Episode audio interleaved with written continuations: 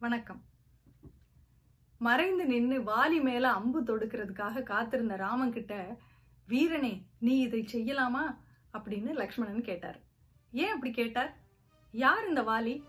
இதெல்லாம் தெரிஞ்சுக்கணும்னா கீழே டிஸ்கிரிப்ஷன் பாக்ஸ்ல கொடுத்துருக்கிற லிங்க்ல இருக்கிற வீடியோஸை நீங்க பார்க்கணும்.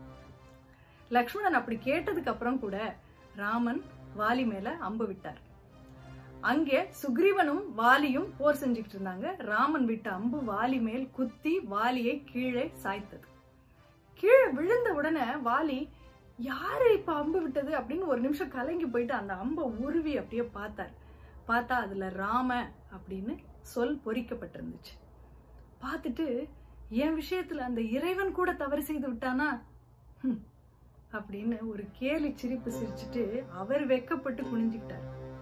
அந்த நேரத்துல ராமன் போய் வாலி முன்னாடி நின்னார். அப்படியே ராமனை ஏறெடுத்து பார்த்துட்டு நீங்க என்ன நினைச்சு என்ன செஞ்சிருக்கீங்கன்னு உங்களுக்கு தெரியுதா? உங்கள் மனைவி ஜானகி பிராட்டிய பிரிஞ்சதுக்கு அப்புறம் உங்களுடைய செயலில் ஒரு தடுமாற்றம் வந்து விட்டதா? உங்களுக்கும் எனக்கும் என்ன பகை? நான் என்ன தப்பு செஞ்சேன்? உங்க அப்பா உங்களுக்கு கொடுத்த அரச உங்க தம்பிக்கு கொடுத்து நாட்டுல ஒரு புதுமை செஞ்சீங்க. இப்போ என்னை கொன்று என்னுடைய அரசை வாங்கி என் தம்பிக்கு கொடுத்து காட்டுல ஒரு புதுமை செஞ்சிருக்கீங்க. இனியும் நீங்க செய்ய வேண்டிய புதுமைகள் ஏதாவது பாக்கி இருக்கா? ஆமா ராவணனை கொல்வதற்கு சுக்ரீவன் கிட்ட போய் உதவி கேட்டீங்களா? மத யானையை கொல்வதற்கு சிறு முயல் கிட்ட உதவி கேட்ட மாதிரில இது இருக்கு? ரெண்டு பேர் போர் செஞ்சுட்டு இருக்கும் போது மறைஞ்சு நின்னு என் மேல எதுக்கு அம்பு விட்டீங்க? இதுக்காகத்தான் நீங்க விற்போரில் வல்லவரானீங்களோ? இப்படி ஒரு நியாயமில்லாத காரியத்தை செஞ்சுட்டு ராவணன் அக்கிரமம் செஞ்சான்னு எப்படி உங்களால சொல்ல முடியும்? அப்படின்னு தன்னுடைய சொல் அம்புகளை ராமனை நோக்கி வீசி கொண்டிருந்தார் வாலி. எல்லாத்தையும் பொறுமையா கேட்ட ராமன் வாலி கிட்ட சொன்னாரு வாலி நீ ரொம்ப கோபத்துல இருக்க. சுக்ரீவன் மேல எந்த தப்பும் இல்ல. அவன் உன்னை வஞ்சிக்கல உன்னுடைய அரசை எடுத்துக்கணும்னு நினைக்கல. நீ திரும்பி வந்த உடனே உன்கிட்ட வந்து மன்னிப்பு கேட்டான் நீ அதை காது கொடுத்து கூட கேட்கல அவனை ஓட ஓட விரட்டின. அது மட்டுமா அவனுடைய மனைவி ருமையையும் நீ அபகரிச்சுக்கிட்ட அது தப்பு. அப்படின்னு சொன்ன உடனே வாலி ராமனை தடுத்து நிறுத்தி ஒரு பதில் சொல்றாரு. மனிதர்களுக்கு வகுக்கப்பட்ட மாதிரி கற்புங்கிற நீதியெல்லாம் எங்களுக்கு கிடையாது. நாங்கள் விரும்பிய எந்த பெண்ணுடனும் கூடலாம். அதுதான் எங்களுக்கு வகுக்கப்பட்ட நீதி அப்படின்னு வாலி சொன்னார். அப்ப ராமன் சொன்னாரு நீங்க நீயும் சுக்ரீவனும் அனுமனும் தேவர்களுடைய பிள்ளைகள்.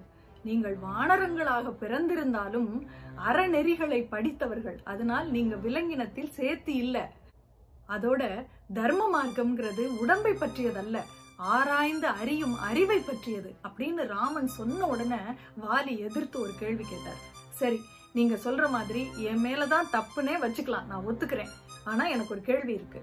அப்படின்னா விலங்குகளை மறைந்திருந்து அம்பை இது தாக்குவது போல என்னை ஏன் மறைந்திருந்து அம்பு விட்டு நீங்க கொன்னீங்க? இதுக்கு எனக்கு பதில் சொல்லுங்கன்னு சொன்னார். அப்போ லக்ஷ்மணன் முன்னாடி வந்து பதில் சொன்னார். வாலி உன்னுடைய தம்பி சுக்ரீவனுக்கு உன்னை கொன்று ராஜ்யத்தை வாங்கி கொடுப்பதாக சத்தியம் செஞ்சிருக்கோம். அப்படி இருக்கும்போது உனக்கு முன்னாடி வந்து போர் செஞ்சு நீயும் எனக்கு அடைக்கலம் கொடு அப்படின்னு கேட்டுட்டா உன் தம்பி சுக்ரீவனுக்கு கொடுத்த வாக்கை காப்பாற்ற முடியாமல் போய்விடுமே அதனால்தான் உன்னை மறைந்து நின்று நாங்கள் கொல்ல வேண்டியதாயிற்று அப்படின்னு லக்ஷ்மணன் வந்து சொன்னார். வாலியால இந்த விளக்கத்தை அவ்வளவா உள்வாங்க முடியலைன்னாலும் பல பெரியவர்களிடம் கல்வி ஞானம் பெற்றதனால் தனக்கு இருந்த அறிவை கொண்டு ஆராய்ந்து சரி இது என்னுடைய ஊழ்வினை பயன் அப்படின்னு சொல்லி புரிஞ்சுக்கிட்டாரு. கடைசியா ராமன் கிட்ட ஒன்னே ஒன்று கேட்டாரு.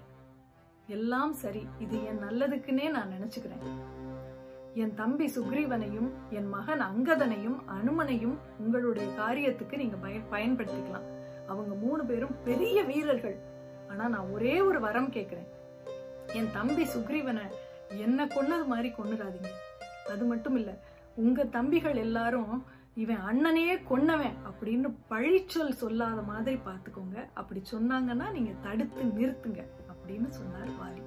எப்பேற்பட்ட குணம் இல்லை.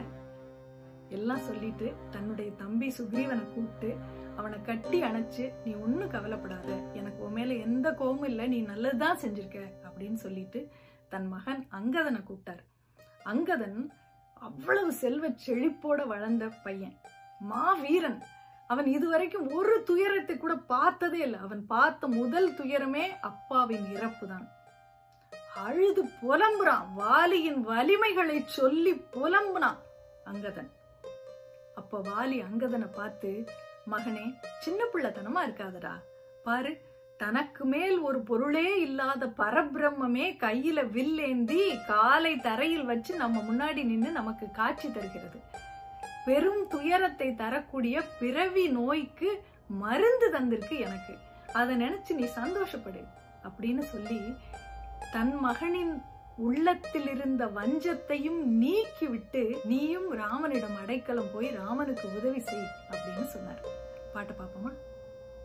பாலமை தவிர் நீ என் சொல் பற்றுதி ஆயின் தன்னின் மேல் ஒரு பொருளும் இல்லா மெய்ப்பொருள் வில்லும் தாங்கி கால் தரை தோய நின்று கட்புலக்கு உற்றது அம்மா. மால் தரும் பிறவி நோய்க்கு மருந்து என வணங்கு மைந்த என்று சொல்லி தன் மகன் அங்கதனை தேற்றினார் வாலி. இப்படி சொன்னதும் வாலியுடைய உயிர் பிரிந்துவிட்டது. எல்லாரையும் கூப்பிட்டு விடைபெற்று கொண்ட வாலி தான் உயிரோட இருக்கணுங்கிற காரணத்துக்காக தன்னை தடுத்து நிறுத்திய தன் மனைவி தாரையை கூப்பிடவே இல்லை. வாலி இறந்த பிறகு தாரை வந்து அழுது புரண்டு புலம்பித்தான் தீர்த்தாள். நன்றி.